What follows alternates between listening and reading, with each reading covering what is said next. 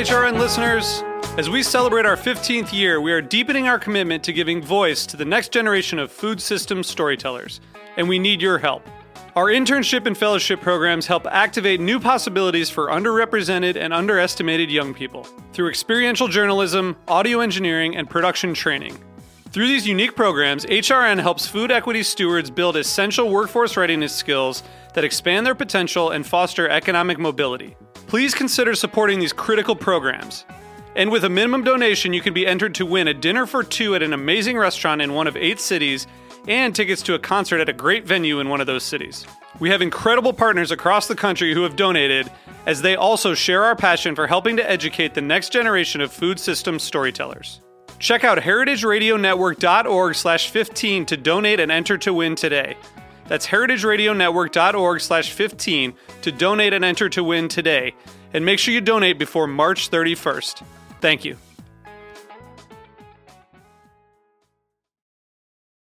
Today's show is being brought to you by Bob's Red Mill, believers in good food for all. Learn more at bobsredmill.com slash podcast. You're listening to Heritage Radio Network. We're a member-supported food radio network broadcasting over 35 weekly shows live from Bushwick, Brooklyn. Join our hosts as they lead you through the world of craft brewing, behind the scenes of the restaurant industry, inside the battle over school food, and beyond. Find us at heritageradionetwork.org.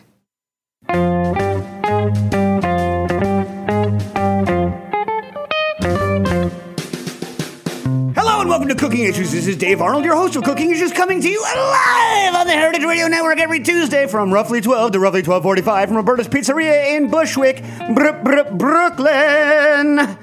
Uh, Nastassia the Hammer Lopez is going to be here today, but she's not here yet because our favorite, the L Train, is of course effed up today, right, Dave? That's what I hear. Yeah. Usually, I have less problems with that than the Q, though. Yeah. You're, Yeah, you're a, well. Do you have to take the L a lot? Or I no? do every day. So usually the Q is your problem. Yeah, yeah. I have to take the Q. I have to. I have a stupid commute. I have to go into Manhattan and then back over to Brooklyn via the L. That is big dumb. Can't you just take that uh, train No. of all train, the G's, it like that goes around in Brooklyn all the time That everywhere? would that would just be an insane. No, that would that would take too much time. I think you can tell by his voice that we have Dave in the booth. How you doing, Dave? I'm doing good, other than the mass transit problems. Yeah. Uh, how's your week been? Oh, it's good. Yeah, I had a Just, rather just kind of getting started, actually. really. I had a rather eventful week, but I'm not going to talk about it until Nastassia gets here, so that we can, you know, Oh, have what? a I, I don't. I don't rate. Well, no, I mean, I thought all three of us maybe could have the conversation because I was in China, I was in Man- Manila, Oh, yeah, you know, yeah. yeah, you know, doing the stuff. Uh, so I'll wait for her to get back to talk Okay, about fair that. enough, fair enough. Uh, in the meantime, you can call your questions in to 718 wait, 718-497-2128. That's 718-497-2128. So, uh, big news in uh, ba- big bad news. Uh, my bad, good. I mean, okay. So the Harvey Weinstein um, uh, scandal has, you know, as you know, Dave spread and uh, into the food world recently. John Besh, uh, you know, from the Besh Restaurant Group, uh, you know, most prominently in New Orleans, had to step down. I did not hear this. Yeah, Actually, a couple days ago, um, allegations of. Um, uh, I, I, didn't actually get a chance to read, ex, you know, exactly what the allegations were, but basically improper sexual contact slash uh, harassment slash perhaps assault. Uh, so he stepped down, um, and I think it's the first, you know, kind of big name chef that we've heard this happen to. And uh, at the time, you know, at the uh, one of the things I read is that you know the person who's heading up the group now that he stepped down is is you know going uh, to all the staff, which you know you should, and and she's saying, uh, you know, please please always feel free to step forward. Please feel comfortable to uh, you know say something if something happens to you. If you you see something, please feel feel comfortable doing so. Um, my message to you know anyone out there who's a professional is don't wait for uh, this kind of thing to happen in your restaurant or your bar or your restaurant group. Go out there and now, like at, at your next staff meeting, take the time. You know, when, when we start our bar, you know, this is going to be a big part of our, our staff training. Go out there now and let everybody know that they, you know, that it's that everyone in your restaurant and bar finds this sort of behavior unacceptable. Let them know that you know that they are going to be taken uh, seriously and treated with, with respect if they if they come forward, and just make that a part of your culture and do it now before it's uh, too late and you haven't done it. right? I mean, that makes sense, right, Dave? Yeah, absolutely. And it's also just, you know, the right thing to do. Yeah. Anastasia the Hammer Lopez is, is now here. We're talking about uh, John Besh. And, I uh, have, did not hear or read. Yeah. I heard a little bit. All right. Well, you know, we'll talk about it later since we already talked about it on air. John Tesh, too, right? John Tesh too. Wow. For real? No, spreading rumors. Sorry. Oh my God. I mean, it's a different industry, but you know, look, uh, one of the things, the, the primary things, at least in, in the in the bar and restaurant industry, is a lot of people hide behind uh, hide behind alcohol. I think that's one of the big one of the big issues, right? You mean they blame it on alcoholism? Oh no, not alcoholism, but Right, like, right, oh, they didn't they didn't mean it. They were drunk. Right, right, Blah blah. count. No, no, yeah, right, yeah, uh, and uh, you know that's just not that's not accurate. Yeah, incorrect. You know, uh, alcohol is not alcohol is not an excuse. Uh, you know, when you hit someone with uh, a car because you chose to get drunk, and alcohol is certainly not an excuse for sexual assault under any circumstances whatsoever. Um, anyway, enough uh, enough of that for today. Um, how you doing, Nastassia? Yeah. Why? Oh, train. Oh yeah, we, we mentioned to the uh, so bad. I, I don't want to take it anymore. What, what happened? I, I It never have problems with the L. Crawling. Well, but do you come from the other direction? I come from Manhattan. Oh, well, it crawled through the Bedford, uh, the from Manhattan to Brooklyn, you. And, and no- that's like a seven minute. I'm assuming most of you have not traveled on the subway with Nastassia, but she believes that the Metropolitan Transit Authority, who's the people that run the subway, she believes that they purposely uh, stay l- too long at the platform just to mess with her. They think she thinks that, that they can speed off somehow, like at three times the rate, and don't do it literally just to piss her off. Would you say that's No, I think that they, sh- if there is a delay, you should stop the train. Don't crawl. Crawling makes it Crawling bad. is infuriating. Yeah, you, it have really you is. have you been in a stop subway with Booker? He'd rather it crawl. If it's going, it's going. If it stops, he's like, "Why is it mm. stopped? Why is it stopped? Is it ever going to start again? Ever? Is or it ever and going then to?" it's crawling and honking. Ugh. Well, the honking was today. It's honking because there are literally people in the tracks. And uh, That are working on the freaking tracks. And there's people moving, getting place to place on the subway. They have to. They go. They go "Bah, bah, bah, and, and those people get into the little uh, side divots. You know what I'm talking about? Yeah, no, I know, I know. But why can't they work at 3 a.m., 4 a.m.? I mean, presumably they are working at both times. I mean, They all had sandwiches as we passed them slowly. So you're saying Peter Kim? You're saying Is now working for the Peter Kim's working. For, Peter Kim, Cooking Issue's favorite punching bag, well known for like his nervous reaction to anything is to eat sandwiches. I think he has in like in his pockets at all times. He has some form of sandwich. That's perhaps a nervous reaction. Yeah. yeah, yeah, yeah. He was, yeah. At, at any point, if he sees a sandwich, he'll pick it up, like a moldy egg salad sandwich, as we, you know, as we've said about Like the show. before every gala, Mofad gala, when we're, sandwiches. like, unloading, we're like, Peter, why are you eating a sandwich? And, and even if he's just finished a sandwich, there's always that little bit of sandwich in the corner of his mouth. It's like, you just had a sandwich, yeah, don't. right? Every time, Nastassia and I. Okay, so the, the thing with Nastassia and I is, is that we're uh, we're not good examples. For, for instance, when you're filming or whatever, everyone's like, "Oh, we need to break for lunch because they do it for the crew and all this mm-hmm. stuff." Everyone breaks for mm-hmm. lunch. Everyone has lunch. Everyone, I'm like, "No, no, just freaking work Yeah, until it's it's done. finished, Just it's finished. freaking work Yeah. until it's over, and either we'll die or we'll eat eventually, right? I mean, it's." Yes.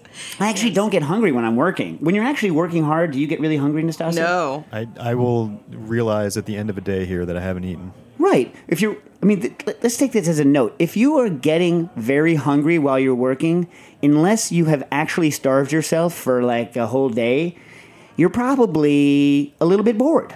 Right? I mean, like, I I get hungry either when I'm sitting or talking or thinking about food a lot. But when you're cooking food, you're not thinking about food. Eventually, your stomach eats itself, and then you're good. Are you one of those That's people? So, so. Nastassia, are you one of those people? My, my wife Jen is like this, uh, who at certain no, no, not angry. No, my wife's not an angry person. No, like when you don't eat, she gets Oh, oh, angry. well, no, she I mean she's very thin. She gets hypoglycemic, whatever. But my point is, is that um, she gets to the point where she's like, I'm not hungry anymore.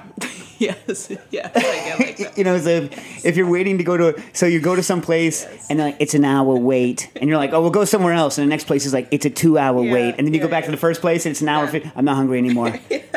I've had that happen. Well, is, is there like a biological reason for that? I mean, obviously your stomach isn't really shrinking, is it? I don't know. It doesn't ever happen to me.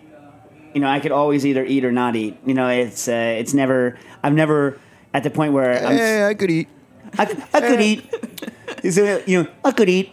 It's really weird. This man is wearing a diamond engagement ring on his hand. Why is that weird?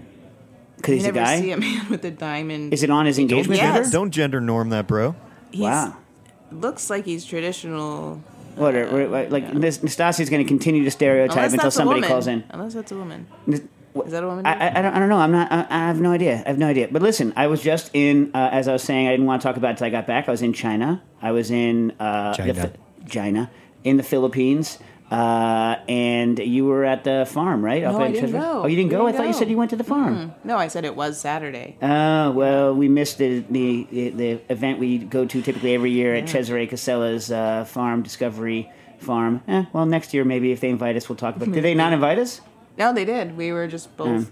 not. What do you What do you do at Cesare's farm? Pick prosciutto off the trees? Oh my God! Can you imagine? Like, imagine if there was a Yes. Willy Wonka with cured meats. That is If what you want to Cesare view, is, yeah. what? That is what Cesare. Yeah, Cesare basically is the Willy Wonka of cured meat. meat. He really kind of is. Mm-hmm. I'm gonna buy him a purple hat. the old, you know, we're gonna do the old He would Willy wear it, Wonka. right? Yeah, he would totally wear that. What's the grossest part of Willy Wonka? W- the original Willy Wonka? Uh, what's the gro- the chicken head getting cut off? No, What? the them It- all when they're in the sleeping tunnel. one bed. No, that's not the grossest part. grossest because part. they pee and poop in the bed because he hasn't gotten out of his bed in 20 years. Yeah. That one? Yeah. I don't know, man. Nasty scene. I, I think that I don't like the, the tunnel scene. What about you, Dave? See, Nastassia There's- reads too much into it. There's just too many. That, that movie is just profoundly disturbing in so many ways. Really? Because my whole kind of I- I life hate is that based on movie. it. My I life hate is it. based on it. I love that movie. Yeah, uh, Too disturbing for you. Like, what, what do you find disturbing about it? The children getting mangled? no, that's good. That's okay. I don't, I don't know. Just something about the tone of that movie never really rubbed me the right way. Is it the weird asides that uh, Gene Wilder makes during the entire film? Yeah, probably. Now I have all those weird asides going through My my, head. Catholic upbringing, you know. Yeah, there's a um, there's a little bit of a racist knock on uh, on gypsies in that Tinker. Anyway, uh, it's too, we're not we're not talking about Willy Wonka today. Got too much to talk about. We So- do have a caller, actually. Oh, really? All right, caller, you're on the air. Uh, hi, this is Sean calling from England. Hey, how are you doing? How's England? Uh, yeah, it's good, thanks. Good. Uh, so a while ago, I had a really delicious rhubarb granita at a, at a restaurant. It had a nice uh, pale pink color and sort of clean taste of rhubarb, and it dissolved, uh, melted nicely in my mouth. And I'm wondering if you have any advice on replicating that experience at home. Hmm. Well, have you? In other words, have you tried it and it's been a bad experience? Uh, well, I um, made a sort of uh, sorbet-ish thing with uh, stewed rhubarb, but um, you know, it had a bit too much sort of fibrous material. Yeah, yeah. and I think the cook, the cooked taste wasn't really what I was looking for. Well, okay, so uh, uh, raw rhubarb has a very particular uh, flavor, and uh, you either like it or you don't because it retains. Um, the, you know, it's it's a I think it's oxalic acid crystals. So it has a very particular flavor and kind of astringency and a little bit of a vegetal nature that gets kind of knocked off by cooking. Um, so you could try juicing if you have a juicer. You could juice raw rhubarb, which I've done. I've juiced and clarified uh, rhubarb before for drinks. But I found that you remember when we used to do that, Stas? We juiced it. You never had that? Mills and I used to do that, and um, most people, I think, like it a little bit. Um, a little bit cooked. So I think rhubarb is also one of those things like ginger, where the taste. I think the taste change is rather dramatic from raw to cooked. Uh, and so, as with ginger, I haven't done a lot of experimentation, but as with ginger, um, you know, you might be able to get to some in between medium that's really good between the cooked and the um, and the raw. Uh, as for the fibrousness, obviously uh, it's extremely fibrous. So you could, like I say, juice it. In which case, most of the fiber will end up in the uh, you know in, in, in the in the pulp that comes out of the juicer, or you could um, strain the product through a chinois. But bear in mind, you'll lose a lot, especially if it's cooked and you activate the pectin. You'll lose an awful lot of product if you put it through uh, through a chinois. Uh, if you had a spinzall, you could clarify. Once you clarify it, then you have like a clear juice. Then you could make, you could add some pulp back if you want more body to make a, a granita or whatnot.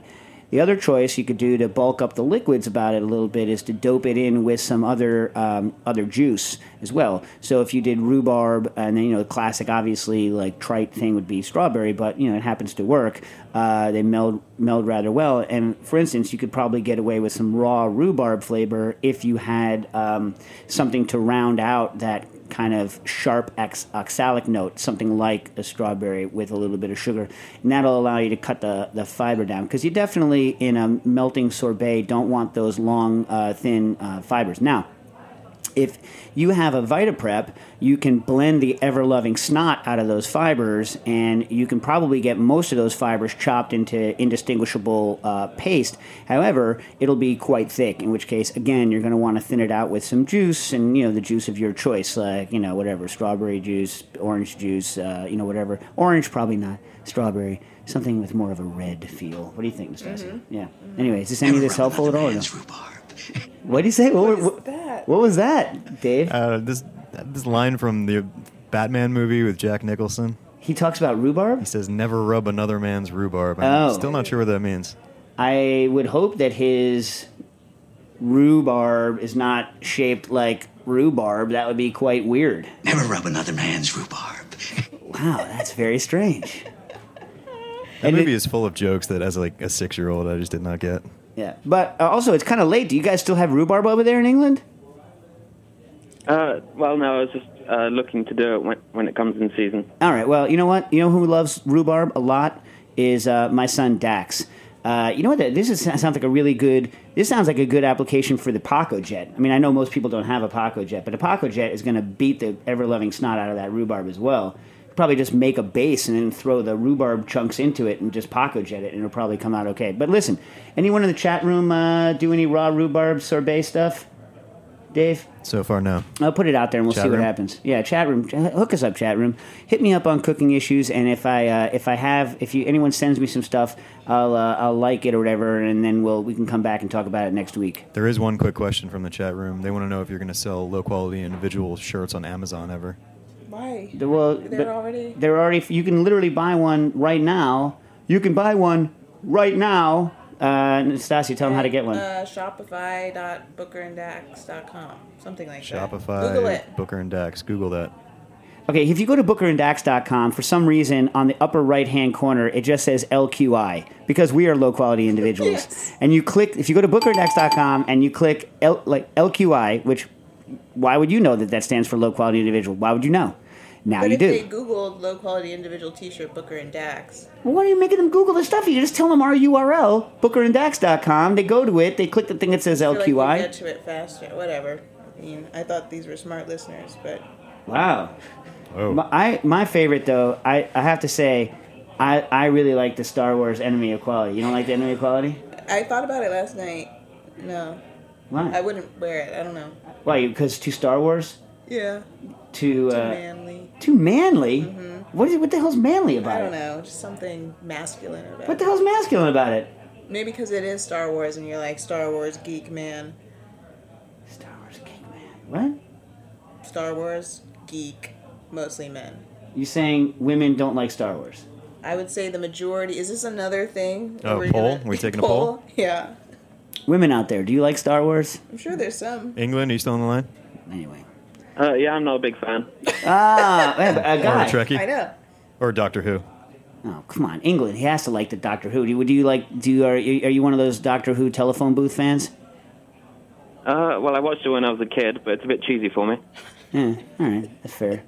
So when I was on the airplane back from China, the turbulence was so Ooh, bad. I was gonna ask you about the turbulence that. was so so so bad that uh, I couldn't I, I couldn't even operate my phone because my mind was Yeah, yeah, erased. yeah, that, yeah. So I had to put on a movie that I knew by heart, and so I put on Star Wars Star Wars Four: A New Hope. Yeah, I had to put on a movie that. illu- Why didn't you just sit there with nothing? What? Like sit there I in a that. Sit there with your I thoughts of death? Sit there in a tube. Like, Oh. ging, ging, ging, ging. Where was it over? Uh, it was an hour outside. So the interesting thing is, I don't know if you know this. This is not a cooking related thing, so I'll try to keep it short. But the green line that that is on that traces the path of your airplane is fake. It's not your actual path. Why? Shocker. But I mean, I'm shocked. But why not? They know what your actual path is. They just Yeah. draw some sort of line It's like you know, it's Harold and the green crayon. They just draw a random line between the two points, because when so right before They don't, they don't know where they are. They right before the turbulence, you know, I'm, I'm flying up, and the line goes directly over North Korea, like directly over North Korea. You're like, And I'm like, what? I'm like, what? Why would we? They're threatening. They're threatening to shoot down airplanes. Why would we go? Over, yeah, well, I was like, what? What? You know what I mean? did and you then, ask somebody? Like what? who am I gonna ask? The uh, steward? I'm like, you know what? Of course. And then you know, I have all these conspiracy theories in my head. You know, I'm like, Oh, what? that's so nerve Yeah, they wracking. don't Yeah, know where and- they and- are. and They're for- busy dumping chemtrails. And, and for some reason, for some it, not. reason, they're not flying at the maximum altitude. Like you, most of my flights that take off out of Hong Kong and go up, they're hovering, you know, around like 30, 32, 34,000 So feet. they're like trying to be targeted. They're like right in the missile zone. You know, you know, the, the the surface air missile guys in North Korea are like, I could totally hit that. I could totally hit that. So how did you find out you weren't going over? Oh, because like as we started getting closer, the line started moving over and over into the ocean, you know, over international waters. I'm like, oh, they just wanted me to have a freaking heart attack. And then right when the line moved over, and so I stopped worrying about that. Like the, the plane just starts like, and like you know, like the, the, the washing machine kind of like where you're like back and sloshing around, like like like that one. And then um, I was like, gosh, man, because when you have 14 hours left in your flight, you know what I mean? Oh, God, you're no, like, no end in sight. yeah, you're like, how long can it last? You're like, you know, when, when the flight's only five hours, you're like, okay, five hour flight, I'm in it. you know Yeah, what I mean? yeah, I'm good. yeah. You know what I mean? Yeah. But like a 14 hour flight in a tube, you know that they're going to turn off the lights. You can't say anything. You're in a window seat in the very backety back of the airplane because you booked late. and, uh, you know, uh, so I put on Star Wars, and it was like one of those 4D rides at uh, at Disney World. You know what I mean? Where like, and it was, you know, the big. Well, you don't because you don't like Star Wars. The beginning scene when when, when Darth Vader breaks into the rebel ship. So I felt I felt it. I felt Oh it. yeah, yeah. Yeah, when uh, C3PO and uh, R2D2 were in that escape pod, like, I was like, yeah, yeah, I get it now. I get it. Oh my god. That's my trick for crappy airplane rides. Just put on something that you just Did you know by heart. That's It good. was early. No, you know what? I decided that drinking doesn't actually help me in these situations because you try to drink. Uh, you know, it's early in the morning anyway. You try to drink to put yourself to sleep, but all you are is like buzzed, dehydrated, mm-hmm. and tired and freaked out. yeah. Mm-hmm. Mm-hmm. You know. Yeah. So whatever. Like in the evening now, I- I'll have a drink or whatever because why not? But whatever. No, morning is a little bit much. So yeah, morning's bed. Although you know what, people believe when they go to the airport that there's no such thing as time anymore. I don't believe. That. No, but people, if you go to the lounge in the morning, people are people you know have uh, nose drips of Chardonnay at you know nine in the morning. They're like, well, it's nine at night where I'm flying to. So you know what I mean. So it's Yeah. The justifications are worse than the action itself. yeah, but I think a lot of it is just nervousness do on the it, who plane. I think people are drinking Yes. because they're nervous on the airplane, and I just I just and I used to try to do that, but I just, I just don't think it helps. It doesn't. It doesn't help me anyway. It probably helps some people, but it, it doesn't help me. I never fall. It's more for nerves. I don't Yeah. fall asleep. Yeah, only if I have an aisle seat though that I can make it to the bathroom. No, but if you have an aisle seat, you, look. Let me tell you something about aisle seats on a 14-hour flight. You can't see anything. Well, first of all, yeah, you can't look out the window. So So- to see. See if we're going down. Oh come on, you're gonna know. no, listen.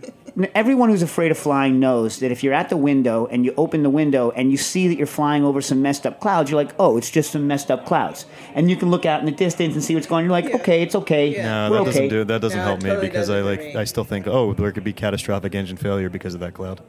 No, come on, an engine. It could be like, Or if on. you see the sparkly night lights at night, you see like houses and it's turbulent. You're like, we're not gonna fall into a house. Well, you, um, probably not. You probably won't fall at all. Right. Yeah, but uh, so I, you know, Nastassia and I are window seat. But what I can't stand is the having to get up eight billion times when you're in the aisle on a 14-hour flight because you know that that person who chose the window seat enjoys peeing more than they enjoy their own life, and so you know I'll hold it in. If I have a window seat, I'm going to go bladder of steel. I will use That, my sounds, that sounds like a nightmare. I'll use my qigong skills, which I have none, but I'll use anything that I have to force the fluids back into my bladder, back into my bloodstream until my eyes turn yellow, Ugh. rather than get up. No, I'm no way. I can't tolerate that. It's a miracle I made it through Blade Runner without having to go to the bathroom. No, I heard it was good though. Yeah. No, no good. It looked great and it sounded great. I'm like Do you like the original plot Blade was Runner? I love the. That's like my favorite movie. I heard Rutger Hauer is not in this one. No, he's dead. Oh, he's dead. Why'd he die? Didn't you see the original Blade Runner? No, in the movie he's dead. The Rutger Hauer's not dead. Oh, y- oh, I see. What he was. But isn't gonna he- have he's a cameo. robot. What do you mean just- die? Can't they just make another one? Yeah, I, I guess, but then it becomes this whole like, yeah, no, it's a whole thing. So uh, I'll give you a couple things. I went to when I went to China. I went to the Canton Fair. Canton Fair is the largest, uh, the largest, you know, kind of trade fair for yeah stuff. And uh, this one had like bicycles, uh, toilets, kitchenware, power tools, and I was going to look for for our current projects actually. You know, and for our new projects with Booker and Dax, which obviously we're not announcing yet because they're new and we haven't done them yet. Um, but uh, a lot of knockoff immersion circulators, like a lot of knockoff immersion circulators. I saw the one thing I kind of want, and then I was like, why do I want this? This is stupid. Okay, you know how they have waffle makers? Okay, imagine a Bundt cake maker, a full sized Bundt cake maker that sits on your counter and flips over so it cooks so you can get really light, airy. Pour it into the. You pour it into the bottom part of the Bundt cake thing. It starts to cook.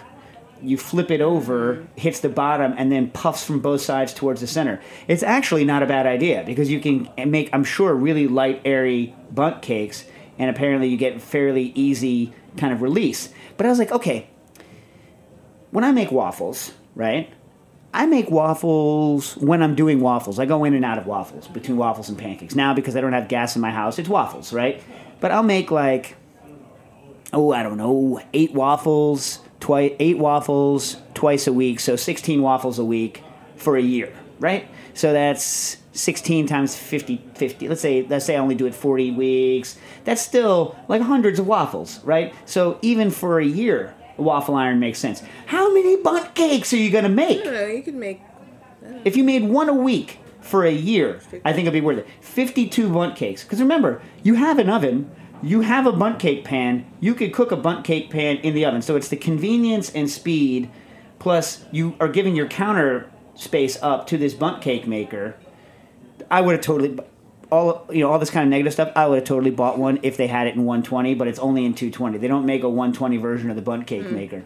Another thing, a lot of smokeless. I'm putting in air quotes because nothing is smokeless. Uh, grilling with uh, kind of um, eh, those kind of quartz lamps and then like weird things. So they had a vertical, a lot of vertical rotisseries for small things like hot dogs, corn, and shrimp, vertical in glass cylinders. Saw a lot of that. Saw a lot of um, um, what's the word I'm looking for? Uh, to what's the word when you kill the bacteria on the surface of uh, on the surface of vegetables? What do you call that? Disinfecting. Yeah, yeah, yeah. For Really? for fresh veg, yeah, with ozone, a lot, of lot of, o- lot of knockoff ozone things, a lot of knockoff uh, blenders, a lot of knockoff, some knockoff vacuum machines. But who uses knockoff kitchen equipment?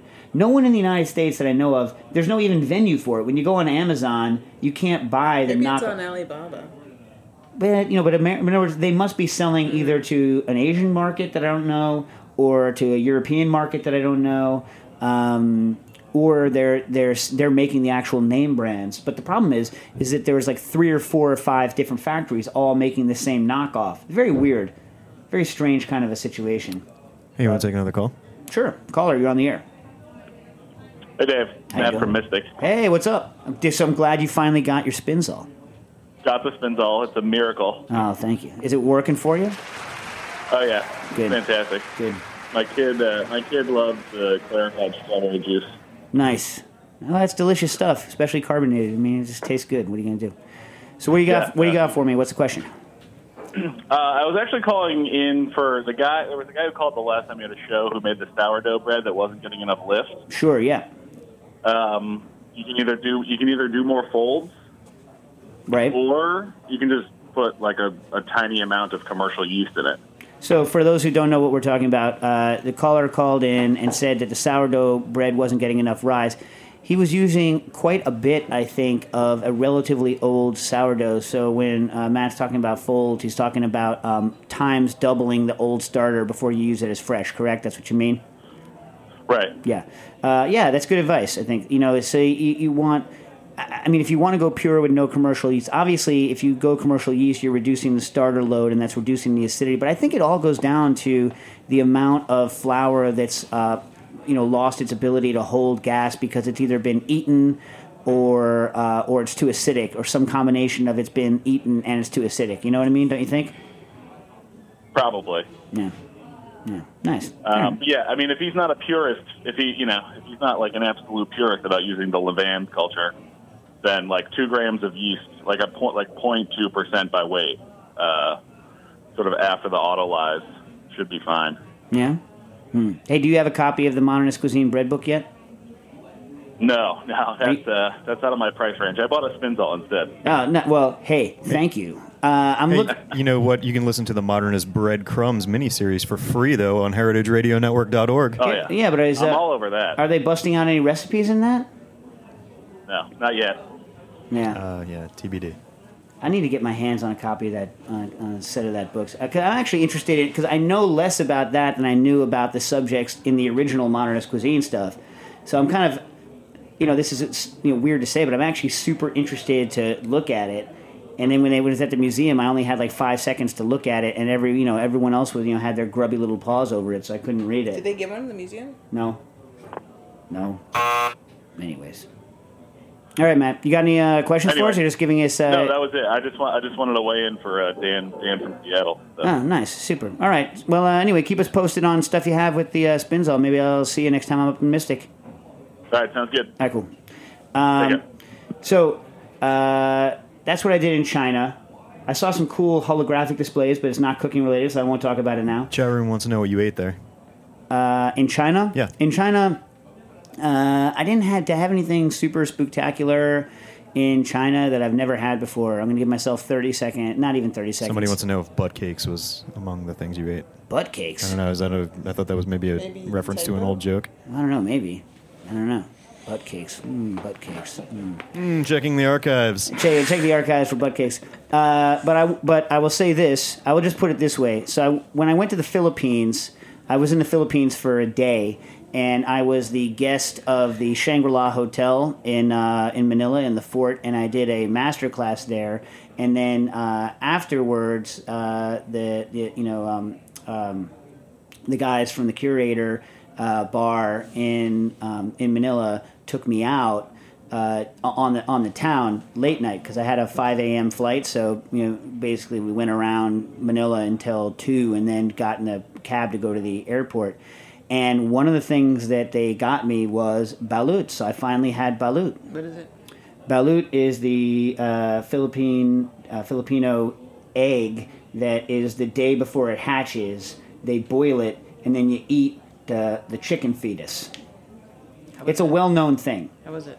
So uh, it was fine. I thought it tasted fine. I mean, what you do is is you crack the uh, top of the egg, you put salt in it, you suck out the juices. I have videos of it, uh, uh, but um, you know it's kind of horrifying for people. So my wife looked at it. She's like, "That's horrifying. Never show anyone that video ever again." So you suck out the you suck out the juices like, and then you break it open and you have there's this like weird calcified blob where all of the waste from the growing bird goes that's hard and you throw away that calcified blob and you eat the little chiclet ball thing that's left over and i have to say it tastes pretty good it's it's it tastes like a mixture of chicken soup egg and like giblet stuff yeah and so What's worse, watching you eat that or watching you eat woodcock?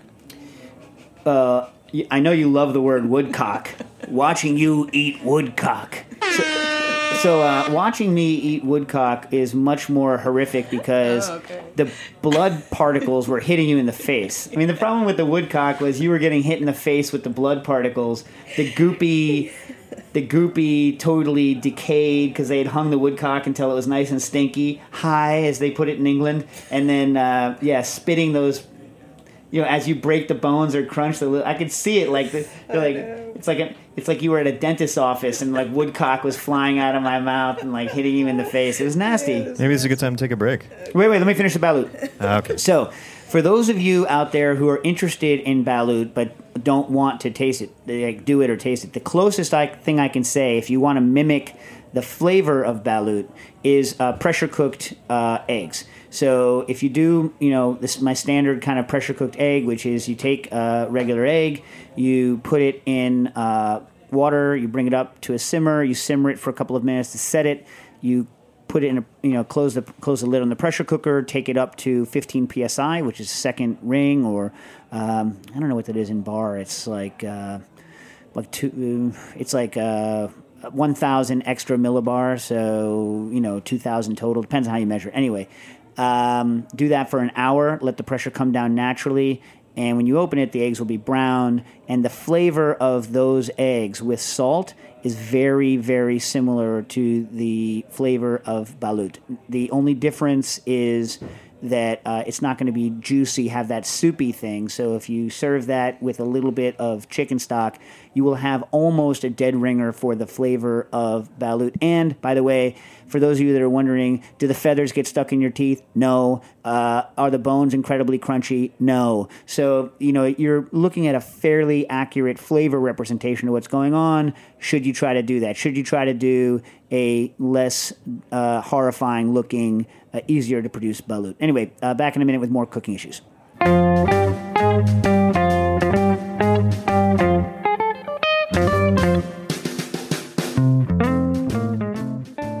Bob's Red Mill has been milling whole grains since 1978. When you mill whole grains, you get all three parts the bran, the germ, and the endosperm. The bran, or the roughage, makes up about 14% of the whole grain. It's the outer skin of the edible kernel. It contains large amounts of B vitamins, some protein, trace minerals, phytochemicals, but most importantly, dietary fiber. Learn more at bobsredmill.com slash podcast.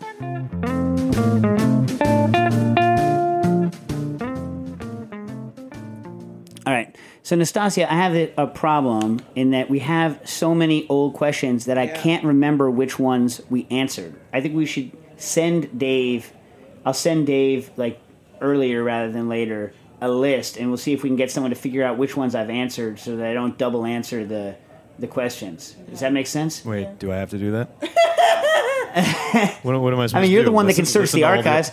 I can't search the archives. I don't- can't just like search by. Qu- I would have to sit down and listen to every show. I know. Is there someone who? There's got to be someone who knows. No. You guys. How am I going to know whether I've answered the question or not? I can't remember not whether your I ate breakfast in the morning. I can't remember anything. People ask me questions all the time. Dave, how can you not know what you're going to do tonight? I'm like, because that's tonight. Like, I might not be different. You alive have- then. You have a know list what I of mean? questions. Why don't you like check off which ones you've answered? How, how am I going to do that on my phone? I don't have like a remarkable tablet. I should print the. What I should do is print the questions, and then if I printed the questions, I could check them off, and then we could circle the ones that we don't do. So going backwards in technology is the solution to this problem? I don't think so. Oh, I mean, look who you're looking with. You You put look, it in an Excel document. Excel my butt. How am I going to sit there and check it off?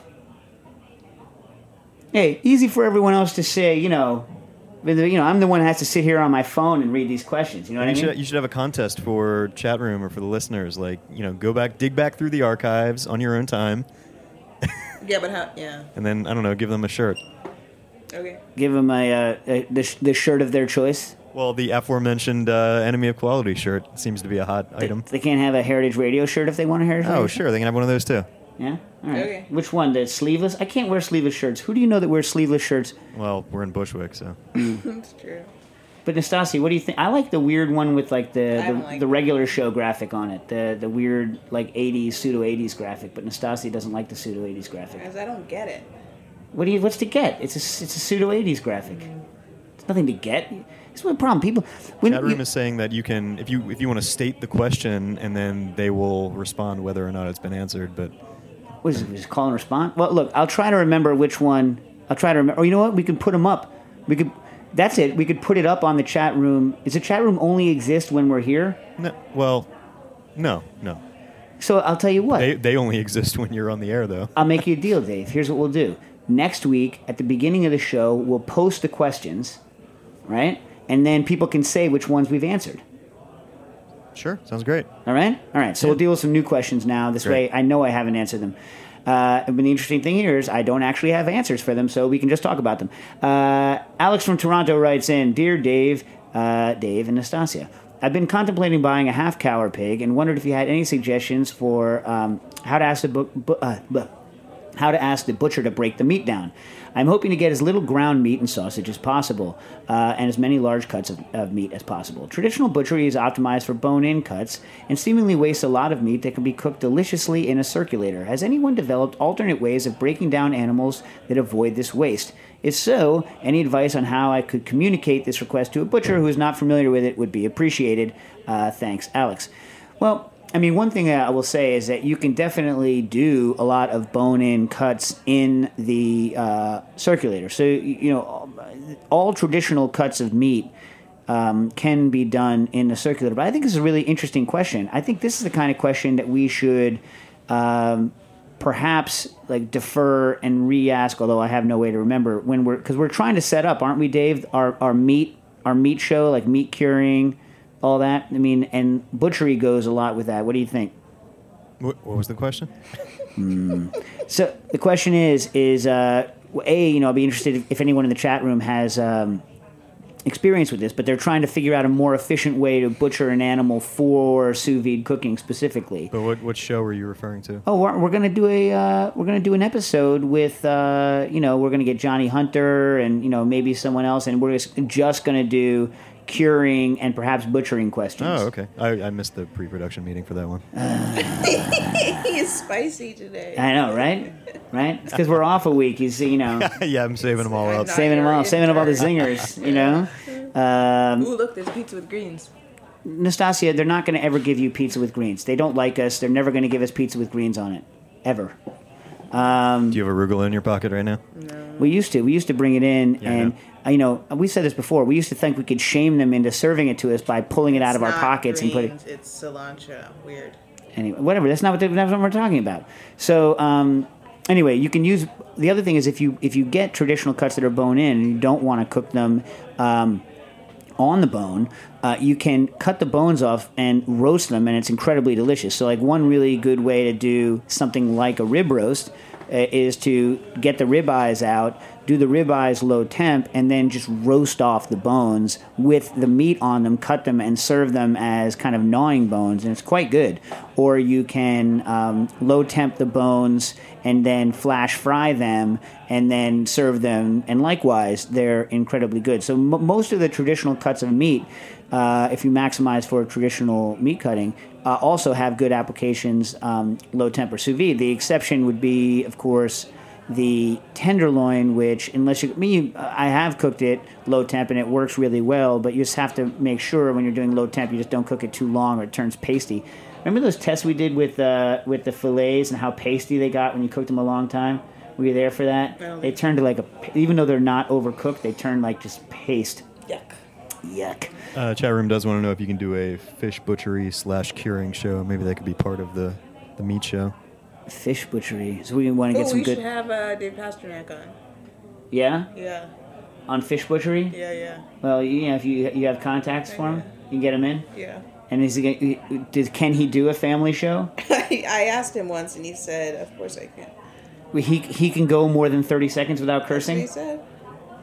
All right. Speaking of family show, Jim Lahey's coming on later this afternoon. Oh, Really? Yeah, Do you think he'll make it through an entire show without dropping some f bombs? absolutely not. All right. Uh, this from Jeff. Uh, Dave and Nastasi, in the past I fat washed gin with avocado oil, and when I put it back in the freezer, the oil rises to the top. The puck is removed, and a simple filtering gives me a workable spirit. But I am working on a fat washed vodka using coconut oil. The coconut oil is unrefined organic coconut oil. I'm having a difficult time getting it to separate out, which is weird because coconut coconut fat anyway is so solid. You know what I mean? It's strange, and coconut oil in like uh, coconut milk floats to the top so readily and turns into a puck. It's weird that that the you know um, that Jeff's having problems here, but I mean maybe someone in the chat room has uh, some theories on this. The first time I put it in the freezer, it came out like whipped cream. Uh, the second time I used the refrigerator, but only a small quantity of oil rose to the top for easy removal, and I ended up putting it through a coffee filter, which is slow. The last time I tried to just use it without the coffee filter, but tiny oily solids. What do you think of that string of words? I'm okay. You're okay with tiny oily solids? What if I put the word on olestra? What if I put the word olestra in your mind, and so now you're thinking of the tiny oily solids after they've gone through your body undigested? now, how does that work? So fine. Wow. All right, Nastassia, you know what? Nastassia is, is going into these classes that are trying to erase some of her Anger. anger, internal anger, but I think some of her internal anger is focused towards things like tree fungus. Yep. And Yeah. you. Spores. mhm. Oh, well, the va- vast majority of it's towards me. Right. And Mark. I mean, let's not forget, and Mark. Uh, the last time I tried to uh, use without a coffee filter, but tiny oily solids ended up sticking to the inside of the glass, and it was ugly. Until my bar gets a Spinzall, do you have any ideas for how to get the oil out of the vodka? Um, well, you Can can use a separate? Uh, set funnel. Nastassia just gave the correct answer. Bing, bing, bing. you think I don't listen? I well, because you don't, but that's great. So the uh, I would try a separatory funnel. So here's now separatory funnels are rather cheap, but before you invest in a separatory funnel, um, please put some of your product in uh, in the freezer in something glass, right? So what I'm trying to figure out is is are you having a tough time separating it because of the pouring, or are you having a tough time separating it because it's not coming out of the liquid at all? If it's not coming out of the liquid at all, that's a separate kind of an issue. Um, but if it's just that you can't separate it, then if you have a separating funnel, the, the oily stuff will flow to the top, and the other stuff will sink to the bottom, uh, and you should be able to get um, a nice, uh, you know, clear product. And if it's not separating at all, then we're going to have to do some sort of. You're going to have to add some sort of filtering aid. The problem is filtering aids will in fact strip some flavor out of it. So, uh, you know, try to use the smallest amount possible of something like bentonite or even maybe gelatin, uh, something that will get rid of, uh, that will just cl- you know grip onto some of these small particles. Because maybe because it's unrefined coconut oil, it might have water left in it or other particles that aren't pure oil, and that's why it's not floating to the top. In which case, you'll need to fundamentally do a clarifying step on it because the stuff is actually in solution. But the easiest way uh, to get the oily part out, the actual oily part, is to um, use a separatory funnel. And a separatory funnel is interesting because it's got a little um, stopcock on the bottom that you rotate, and then you are removing the liquids from the bottom. And then you can swirl it to get the, the fats to rise up to the top, and you can let it sit in your freezer for as long as you want and uh, rock and roll. But that's what I would try out, right, Nastassia? Yep. Yeah, I can't believe it. Nastassia listening. Yeah, I'd have to agree with that. Yeah. Yeah, crazy.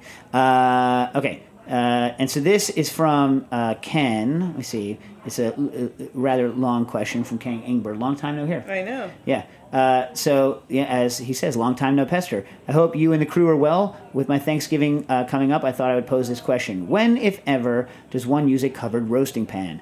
Uh, there are plenty of fond recollections of mom using that thin speckled graniteware covered roaster on the internet, but very little actual information about this. Let's first dismiss those who's, uh, who say don't use any roasting pan, mostly because the sides prevent good circulation.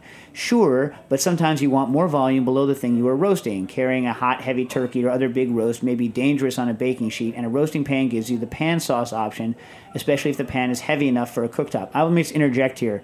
I use roasting pans a lot. However, I don't. Ha- I always elevate my bird above the roasting pan uh, to get that extra kind of. Um, I always elevate it. Now, I will be honest. I've never run the tests. Right. I've never tested elevated versus not elevated. So it's hard for me to say really what the, the difference is. But, you know, the underside of my birds are always blonder, underside of my roasts are always blonder, which is why, you know, I do the old, when I'm doing traditional cooks, I do the old school where I start it on the underside, cook it off high for a while, and then flip it over so that I get colored on the bottom. You know what I mean? Anyways.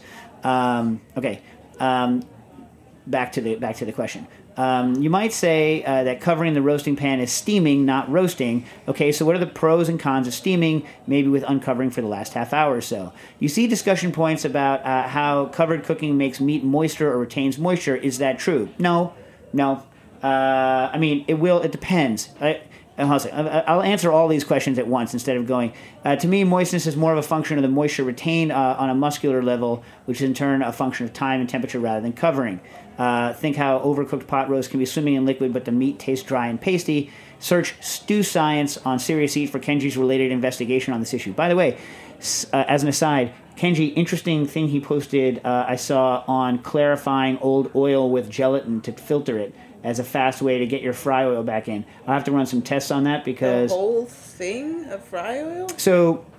Well, I mean, he's not using a 35 or 50 pound deep fryer. He's like, you know, cooking in a pot of oil. And so what you do is, is at the end of the night, you leave it in the pot, you stir in a gelatin mix, it settles out into a puck the next day, and then you have the, um, and then you have clear oil.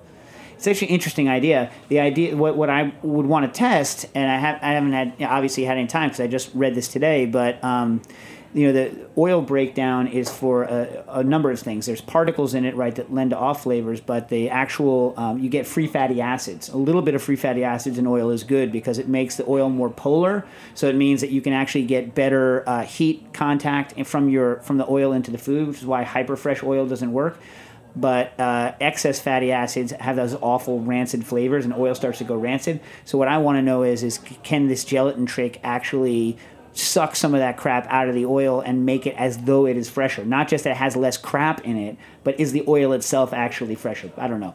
Um, anyway. Um, Got to wrap up in a minute. Anyway, so broadly speaking, this is back to Ken. I would like to say steam trapped in the covered uh, roaster cooks the meat faster. Um, uh, but you get very little Maillard browning until you uncover the roaster. I'm hoping you confirm or correct me or shed, shed some entertaining nuance on the subject. One other point, I have not yet tried it, but does manipulating a covered roaster and the associated steam make for better bread? Uh, best regards, Ken. Okay, so really, really quickly on this and my, my thoughts on this. Obviously, cooking bread. This all goes back to this is this is a, the miracle of moisture management. We are dealing with the miracle of moisture management problem right here. Uh, if you go back in the 50s, uh, people used to make turkey ovens that were essentially covered roasters, where it roasted and the entire bird roasted in the um, in this contained thing, which is not much bigger than those big old enamelware uh, turkey roasters, and they did brown. And uh, the issue with it is covering a pot does one thing and one thing only. It increases the humidity. It allows the it allow it, it reduces evaporative cooling, right?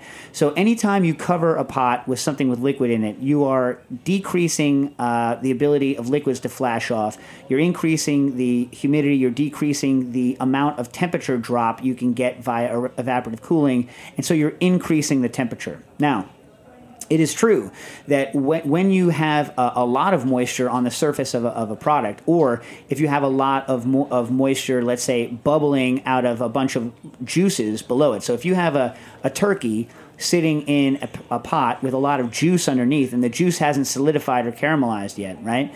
Then that juice is going to keep bubbling. As that keeps bubbling, it's going to keep the temperature, uh, it's going to keep, um, it's going to basically keep it at 212 at, at the surface, and it's going to be harder to brown it because you have to overdrive the temperature to get the surface of the meat above uh, the temperature of boiling water, which you need to do. You need to evaporate some of the liquid off the surface, dry off the surface. Once the surface is dry, whether it's in a pot or whether it's in anything else, it's going to start browning. So in bread, you get the initial higher temperature and the and the rise, and then presumably the surface of the bread enough moisture leaves the pot such that it can start browning. Right, and that's how Lahey does his right his uh, his Pot bread. pot bread.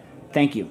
Um, in a in a in a cookware situation, all you're doing by covering the thing is increasing the temperature at which it's cooking, and wh- whether or not it browns is going to depend on whether there's excess moisture left, whether the surface of the meat can be driven fast enough to get the temperature um, higher. Um, Dave's not going to let me go long enough into this. Well, anyway, we, we could try to. If, if you have more questions on this, we can, I can get back into it. We could talk more about roasting pan technologies because it's getting close to Thanksgiving anyway, and I'm going to talk about how I'm going to do my turkey again this year. We'll get back more with roasting next week, and we'll catch the other questions uh, next week on cooking issues.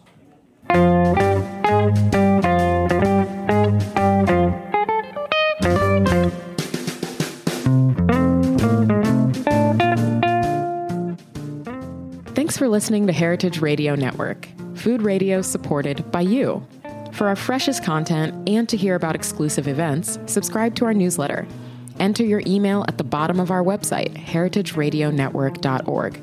Connect with us on Facebook, Instagram, and Twitter at heritage underscore radio. Heritage Radio Network is a nonprofit organization driving conversations to make the world a better, fairer, more delicious place. And we couldn't do it without support from listeners like you. Want to be a part of the food world's most innovative community? Rate the shows you like, tell your friends, and please join our community by becoming a member. Just click on the beating heart at the top right of our homepage. Thanks for listening.